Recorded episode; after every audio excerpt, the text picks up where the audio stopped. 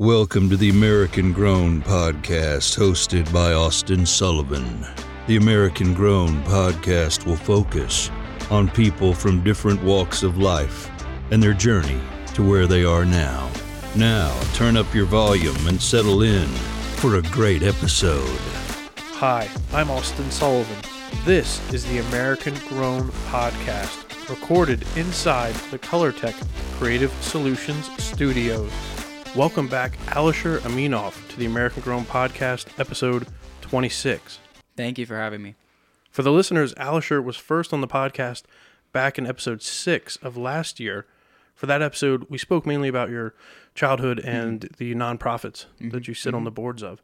So, um, for this episode, you've come back on the show to discuss The Human Element of Politics, a book that you wrote. Mm-hmm. Yep. Perfect. Awesome. So, let's start off by giving the listeners that didn't tune in for episode six uh, a refresher of kind of your political journey, your age when you were mm-hmm. running for city council here in Lebanon. Mm-hmm.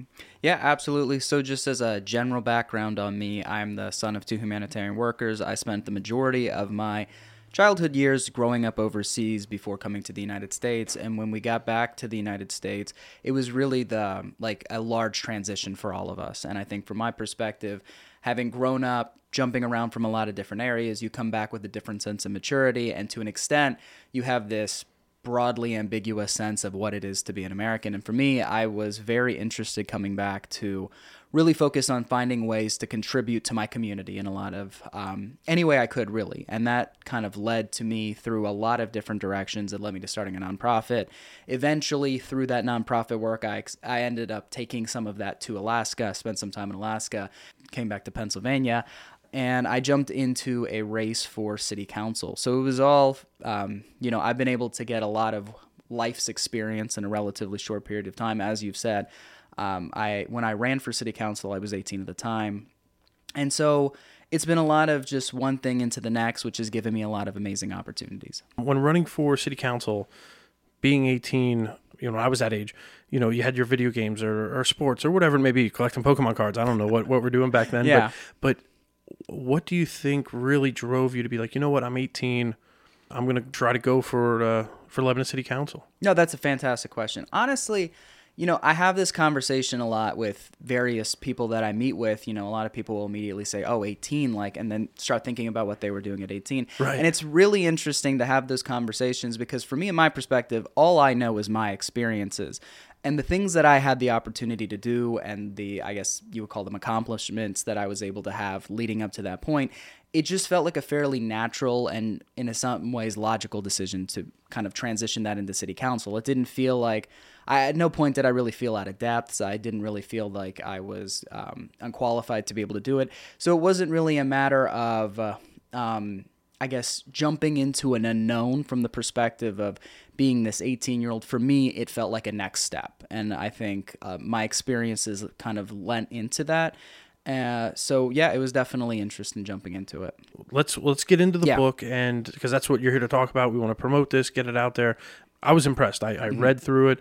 Certain things stood out to me, and, and those questions I have for mm-hmm. you. Mm-hmm. The first couple pages, you dedicated this book to your grandma. Mm-hmm. What did she mean to you, or what? How did she influence you in your political journey here? Yeah, honestly, I have been um, incredibly blessed to have some inc- very, very supportive family members.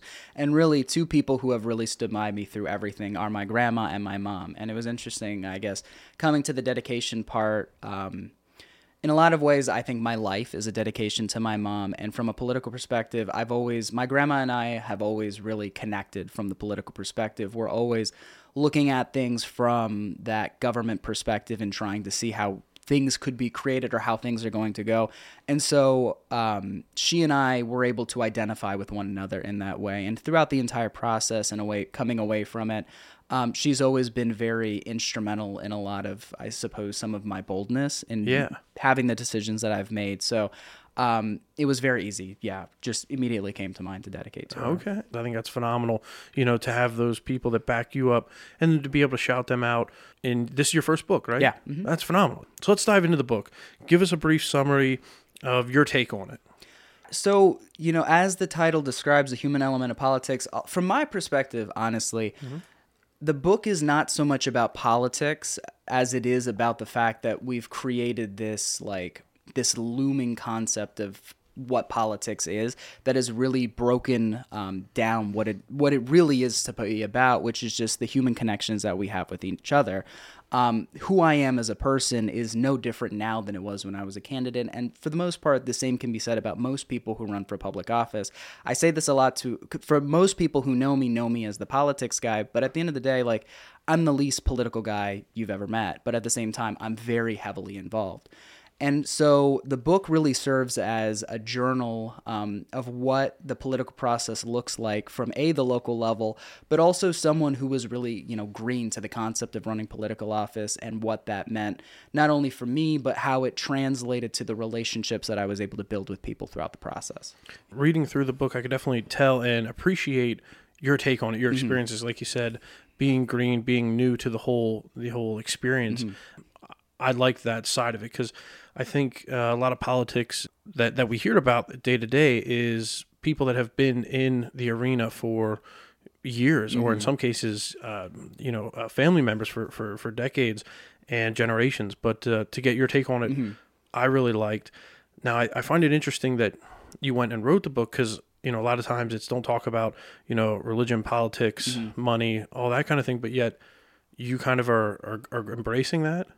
You know, at the end of the day, it's human, right? Uh, life is a very human experience, and the relationships that we build with one another expand beyond the political constructs that seem to loom over us at a lot of times.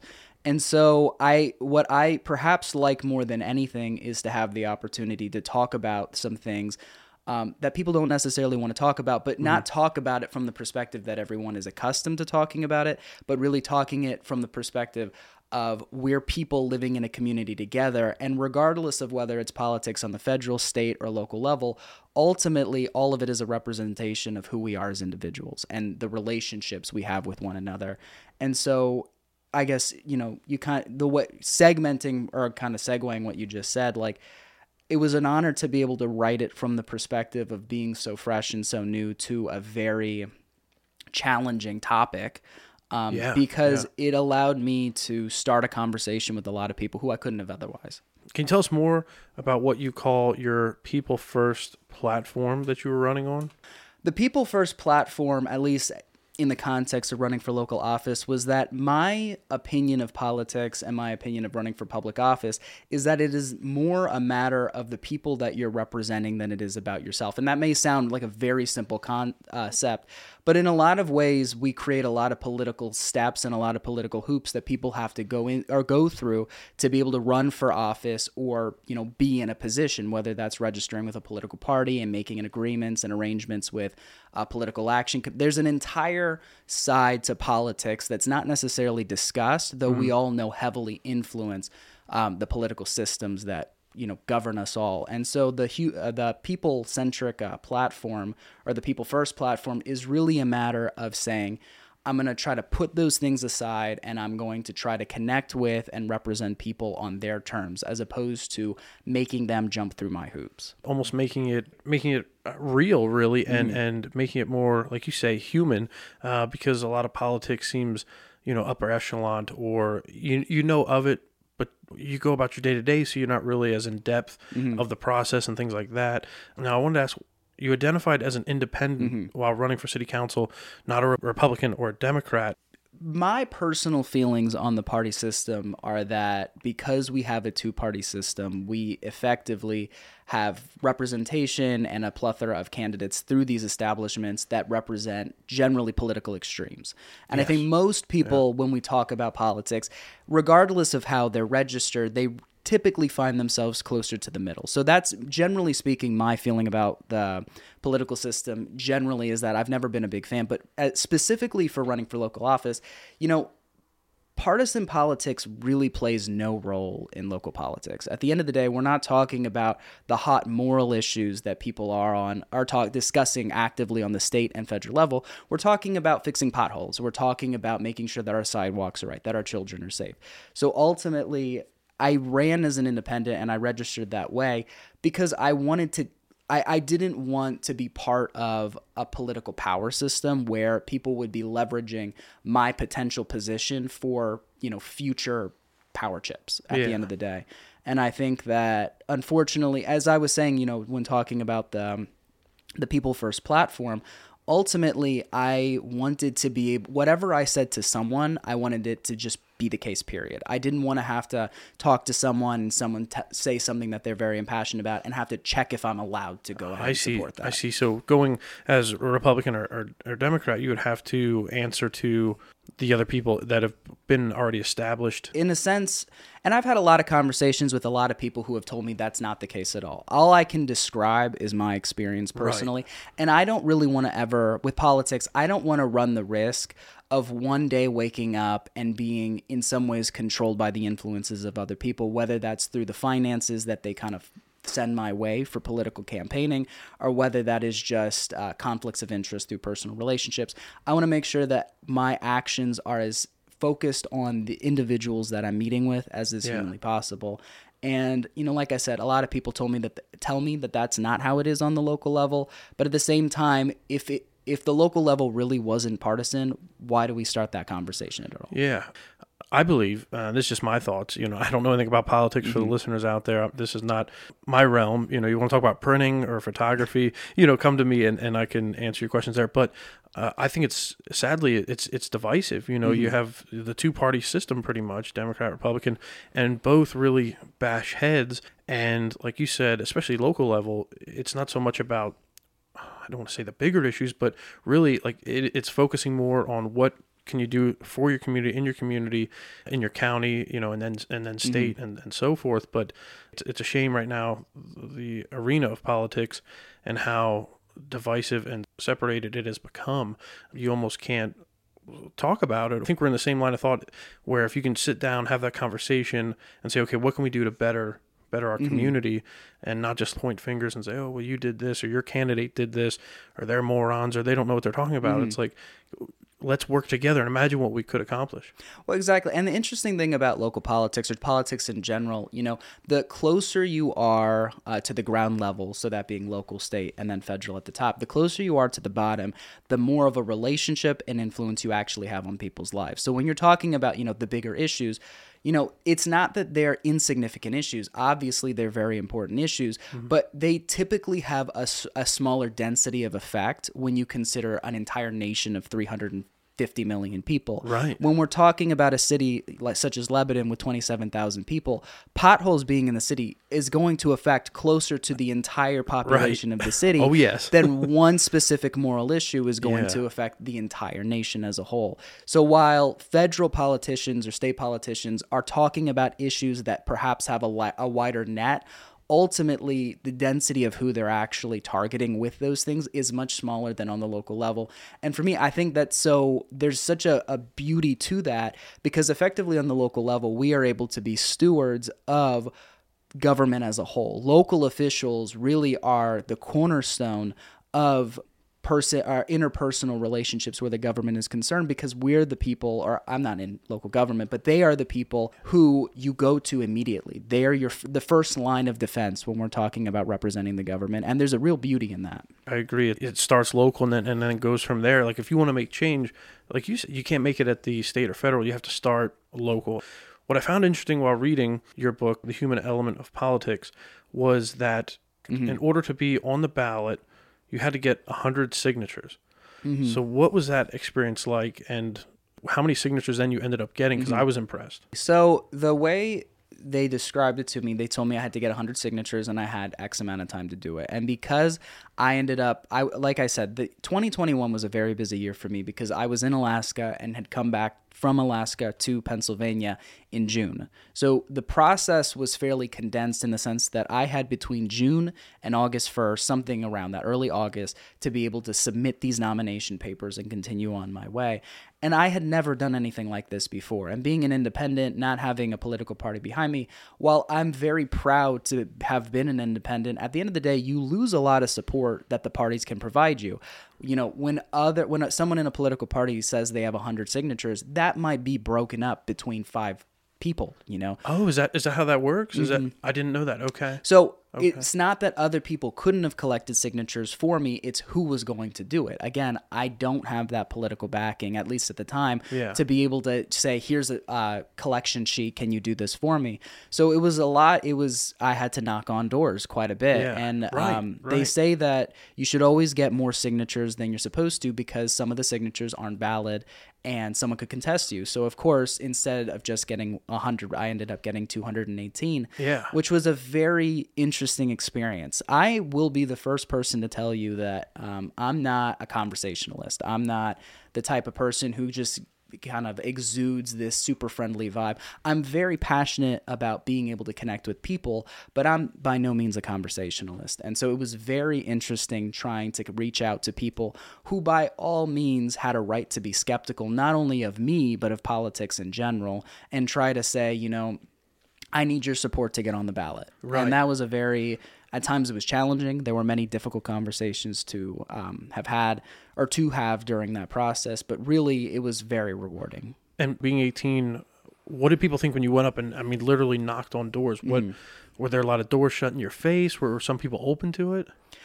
Because I'm a fairly serious person, Yes. a lot of people don't look at me and say, there's an 18 year old. At least then, did not look at me and say, there's an 18 year old. So age didn't necessarily come up in the conversation unless either they asked or I told them. But in terms of going up and knocking on doors, there was. It, a lot of people were very friendly and a lot of people were very considerate, but there were some people who were very um, kind of, I guess, pronounced or abrasive in their, I guess, disdain towards some random person coming up to their house Right. bringing politics to their door. Right. And that's like a really, it's very interesting. It, it was challenging from the perspective of, you know, people go home to rest. Home should be a safe place for them. And because politics is what it has become, here I am trying to collect signatures and I'm bringing a non, for most people, pleasant topic right to their doorstep. So there were a lot of people who were skeptical, a lot of people who didn't understand why I needed their signature or why I needed them to fill out my form. Um, but there were also a lot of incredibly gracious people who are very kind.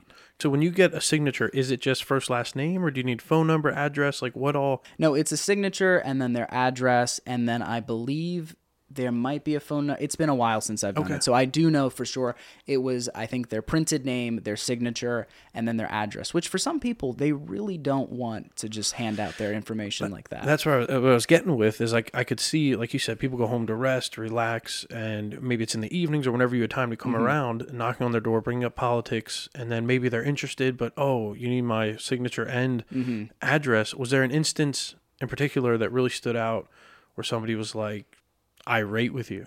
Yeah, I think I talk about it a little bit in the book. There was one time I was walking down um, a street and I was just going door to door, and I saw someone um, in their guard or in their garden fiddling around with something, and I went. I just went to say hi and introduce myself, Right. and before I could even say a word, they very loudly exclaimed that they have a no soliciting side and they don't care what I have to say. They're not interested. oh, wow. And I have to say that kind of jolted me in the moment um, because it was just so sudden. Like from Right. my perspective, you know, while I am bringing politics, I'm also a neighbor first, and I'm very happy to be able to meet my neighbors wherever they are in the city. Lebanon's not so big that we aren't Right. all neighbors at the end of the day. So it was a little bit of a jolting experience to have that, and then just such an extreme reaction immediately. So that was definitely, that stands out in my recollection. Now, as you're going around getting the signatures, you know, you exceeded your goal, which Mm-hmm. is fantastic. Just in case it were to be contested, you you added a, a running mate. Can you tell us a little bit about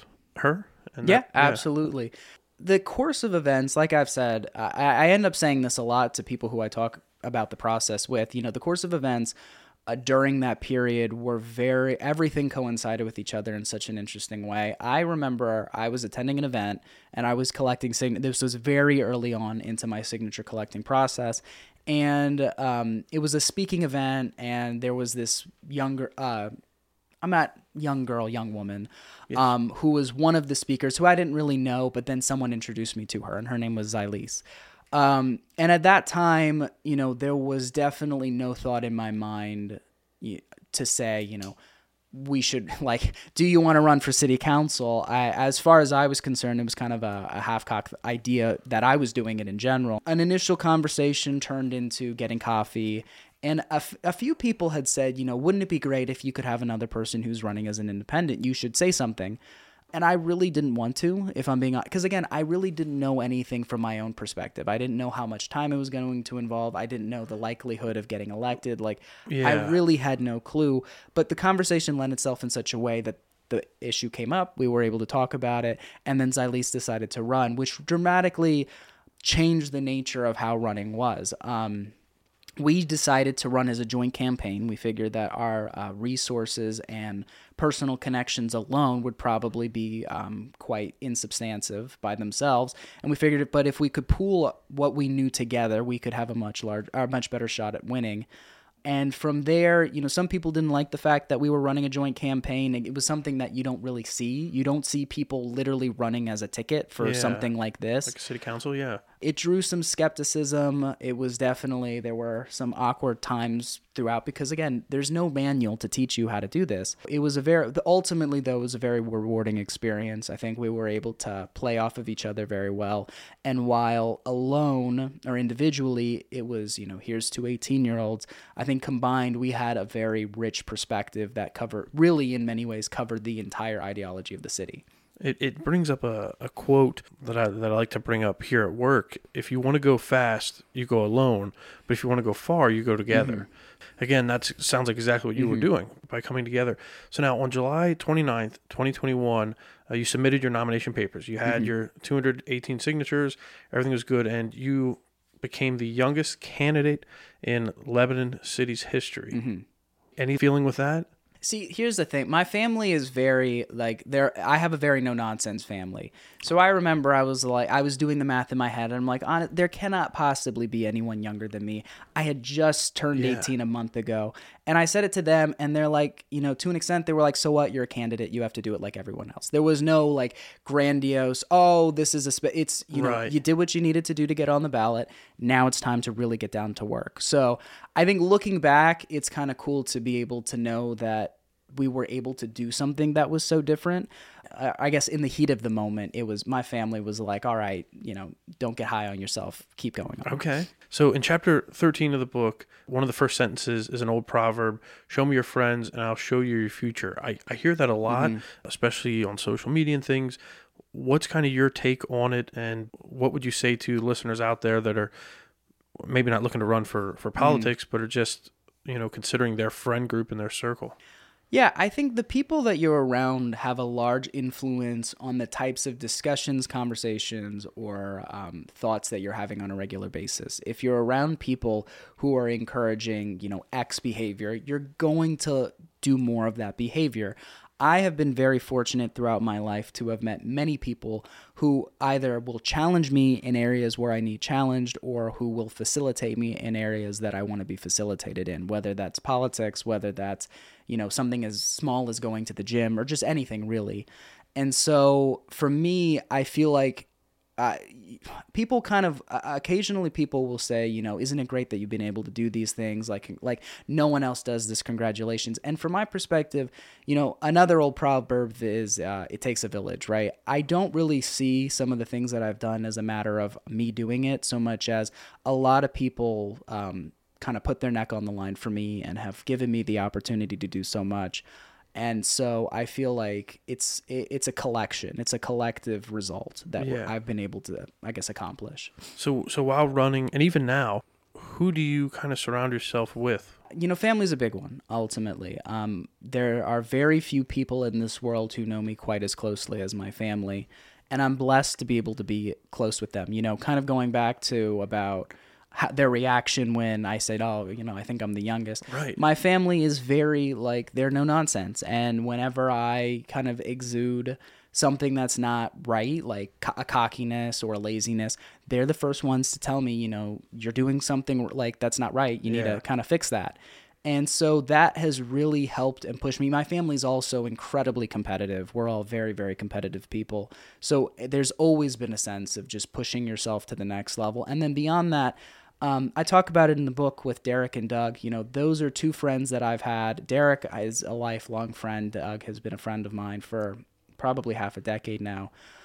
And so they really facilitated me in ways that ultimately kind of built or I guess culminated into running for office quite a bit because they gave me an opportunity to not to bounce off my ideas with a neutral party, people who didn't know me every day, people who didn't necessarily um, had not gone through the steps that I had gone through, mm-hmm. and they challenged me in a lot of ways that I needed challenged, and but they also gave me the support that I needed as well. That's perfect segue. You know, while running for office, I thought this was neat as mm-hmm. I was mm-hmm. reading into the book. You also worked at uh, Country Lane Furniture, mm-hmm. which shout out to one of our clients. We do some of their printing, okay. some of their brochures. uh, furniture's excellent. I think it's worth the price. I'm just throwing that out there. A little plug for Country mm-hmm. Lane Furniture. You had mentioned a lot about Doug and, and Derek, mm-hmm. but I just kind of want to focus on Doug and, and what was kind of his role and what did you learn at your time while working at Country Lane Furniture? You know, Doug, I met Doug the very first day I started working at Country Lane, and I say it in the book, and it actually did really stand out to me. Doug was able to, first off, he said my name right, right off the bat, which very few people do. I don't really have a problem with people mispronouncing my name, but it's always kind of a rare treat when someone just knows it right off the bat. How am I doing? Am I good? You're, you're doing great. You're okay. Doing great. All right. I'll sure um, But yeah. from that moment, I think we were able to kind of develop a relationship and a friendship very early on and very quickly because he and I have a lot of similar personalities. And obviously, considering the type of work we're in, it was always nice to be able to have someone to talk about these other things with. Doug it was really like working at country lane in general a lot of people who meet me they like they'll like you know they'll say see that i wrote a book or they'll see that i've done a lot of different things throughout my life and it's I guess in some ways it's a surprise to them to know that I've spent a reasonably large portion of my life working, you know, a regular blue collar job. But at the same time, like there I, I cannot begin to describe just how much I've been able to learn from those experiences because again, it's all human. Like mm-hmm. just it doesn't matter if it's, you know, organizing a showroom or trying to organize a budget. You know, there's differences in complexity, but the actual principles are very similar. And from my experiences there, I had a lot of opportunity to engage with a group of people who I likely would never engage with otherwise or meet people like Doug who I would not be able to meet any other way and I think it actually was really helpful going into the campaign because my mentality meeting new people was always uh, you know the possibilities are endless I don't know anything about this person I can't judge them for any particular reason because right. I've had so many people who defied what my expectations would be. So with Doug, Doug was um, a really, you know, every business needs to have one of those guys who can fix problems, like just the fixer, right? Yeah, and definitely. Doug was the fixer of Country Lane, and being able to watch his methodology throughout his work, the pride he took in being able to solve problems. I think so often today, even in politics, and this is a, like a wild transition, we're talking about, you know, fixing furniture and translating that to politics. So often today in politics, people think that if they cannot solve things in the easiest way, then it can't be done. We hear politicians talk all the time about all the things they can't do, when really, you know, learning from Doug, seeing that I'm going to do it mentality is really, it has definitely left an impression on me so Doug was kind of the fix it man. He was a problem solver. Mm-hmm. What was your role at Country Lane, and how did that translate then into while you were running? Yeah, um, so I primarily uh, worked with furniture delivery or installation, depending on what it is. It's installation. Okay. I don't know that that in and of itself, the job itself, uh, really c- contributed much to the campaign. I will say it did give me a little bit more of a comfort going up to a bunch of random people because obviously you do that with the job, right? You're yeah, going constantly right. in and out of people's right. houses.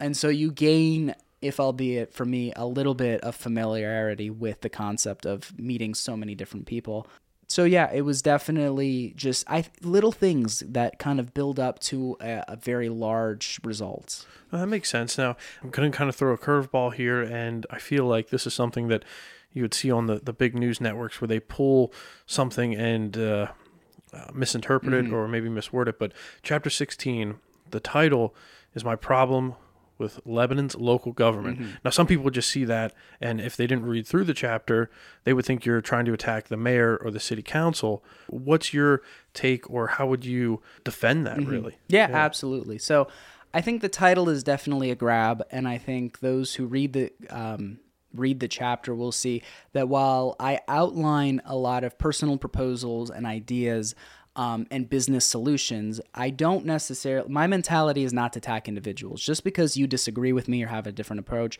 does not mean you're wrong, and it doesn't mean that I'm necessarily right.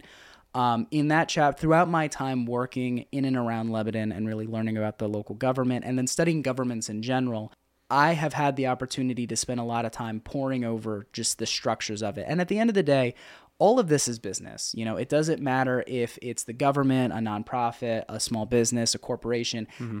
Business principles are business principles. And ultimately, the way we all understand business varies from person to person. You know, Apple conducts this business model very differently than, you know, Jubilee does here in Lebanon. Like that's right. simply a matter of fact. And so just because it works, something works for one doesn't mean it works for others. But ultimately, as a citizen in Lebanon, I've had the opportunity to study the government. I've also had the opportunity to study other government models. And from that, I have you know, in this book, had the opportunity to talk about some of the things that concern me. Those who know me best know that my two favorite words are efficiency and sustainability. And so I'm always looking at things from the perspective of are the things that we're doing now lending themselves to long term sustainability and are they allowing us to be efficient while we're getting there? And personally, I have some concerns. That doesn't mean that I'm right and it doesn't mean that other people are wrong. But in that chapter, I really talk a lot about um, the finance element of running a government. I talk about the long term sustainability of redeveloping a city and keeping up with the times. Um, and I talk about government structure broadly. Obviously, Lebanon's government is not um, in, that all unique. We have governments everywhere who are very similar to Lebanon's. But like I said, I believe that um, the power of politics really starts on the local level and goes up from there. And I think if we can solve a lot of issues here, we can do them anywhere. Going back to 2021, election day in November, I do remember, and like you say in the book, the weather was awful. Yeah. Cold, dreary, rainy day. Your mindset in that moment did you really believe that you could win? I mean, you had all the you had your mm. signatures, 218, you had your your running mate. Doubt uh, obviously always surrounds important moments, right? So right. there was always there was never a blind confidence of, "Oh, I've got this, we've got this." Um, but I definitely thought I had put in the work and I had put in the effort to win. I thought that if there was things that I could have done throughout the process, that I did them, and I thought that I had every sh- chance of winning. Honestly, um, so the results were actually quite a shock afterwards. Yeah, I, and I think it's a great mindset to have because you know anything you do, you want to put your whole heart, your whole mm-hmm. soul into it. So for your first time being brand new, mm-hmm. you, you, had roughly forty two percent of the votes, mm-hmm. and like I said, in, in my mind, for local politics, that's pretty good. Yeah, I think there's the version of me who's sitting here now who you know has a year and a half separating themselves from that moment. Yeah. and then there's the version of me who you know woke up that wednesday and thought what happened?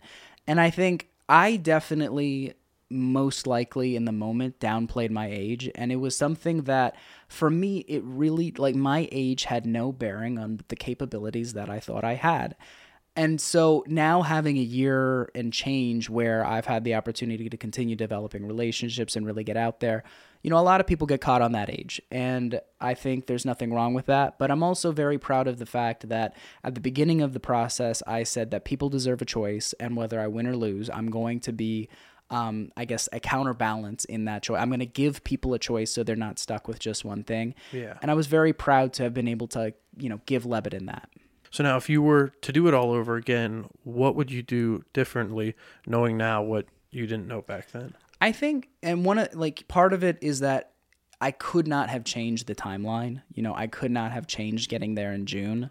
Um, I didn't have a very long period of time to go from zero name recognition yeah. to enough name recognition to win as an independent. You know, obviously my opponent was new to this as well. And so the whole, I can't say that, you know, name recognition is what won it for him. But at the same time, I had nothing. Like, I didn't have a political party that kind of helped me with the structure. I didn't have the continuity of that political party as well. If people were voting for me, it was because they were voting for me personally. Right. And so I think that ideally I would have had a longer timeline. I think ideally, some of the things that we tried, you know, like spending money on a billboard, like I wouldn't do that again, or things like getting little campaign tools like stickers, things that take time. Like okay. I cannot underestimate just how important time is. You know, me spending an hour working on a sticker is an hour I'm not knocking on doors. Me spending an hour designing a billboard or working with, you know, the billboard company is an hour I'm not knocking on doors. Right. And so I think if I were to do it all again, I would simplify it. I would focus more on knocking on doors um, and just outreach in general. And I would try to just have a consistency throughout. Yeah, and that sounds like a winning strategy to me because again, local politics, it's all about local people and getting in front of as many people as you can. It's it's more of a maybe a quantity kind of thing and maybe holding uh, events or, or speaking events even to reach more people in one shot. But that's interesting that the the billboards and the stickers didn't go over as you had thought maybe they would have. I, I don't necessarily know like what the rationale is, but at the same time, you know, running for office is very interesting. Someone told me this recently and it stuck in my mind a lot. You know, running for office is like starting a new business, a small business, right? It has all the it is just as involved as starting a new business would be, but there's not really a product. Like effectively you're selling yourself. And I think there's a I, like maybe it's cynical, but there's a convincing way to sell yourself and there's an unconvincing way to sell yourself. And I think that a lot of not gimmicky, but kind of gimmicky things like a billboard or stickers, it might work for the big leagues, you know, it might work for the federal or state level. But if I'm trying to say, you know, hi, I'm Alisher, I'm your neighbor, stickers and billboards probably aren't going to help me. Aren't so the best way. Yeah, I mean, I would agree. If people wanted to purchase the human element of politics, where can they go? How can someone get their hands on this? Yeah, the absolute best way, and this is what I do recommend to everyone, is to get it through Amazon. So Amazon is actually the publisher. It's technically a self-published book through Amazon. Okay. So um, if you Google the human element of politics, or if you Google Alisher Aminov, either one, um, in the Amazon search engine, yeah, it'll come right up. Alternatively, if you don't want to go through Amazon, if you just Google my name through Google, the book will be one of the first things you see. Oh, perfect. Okay. And do you know what the cost is roughly? Yeah, so the cost is fifteen dollars, and Oh then gosh. if you have you That's know. Amazon bad at all. Prime, they'll ship it to your house for free. Seriously, I mean that's not bad at all. Mm-hmm. And I think it's roughly was it 100 100 some pages? So it's About one hundred and fifty-one. yeah, so it's not like a uh, you know, I I love Harry Potter, but I'm not going to read the books because they're too long. That's just me. Yeah. You know, it's that kind of thing. I'm, I'm I like sh- shorter reads, precise and right to the point. So I, I enjoyed it. I liked reading through it.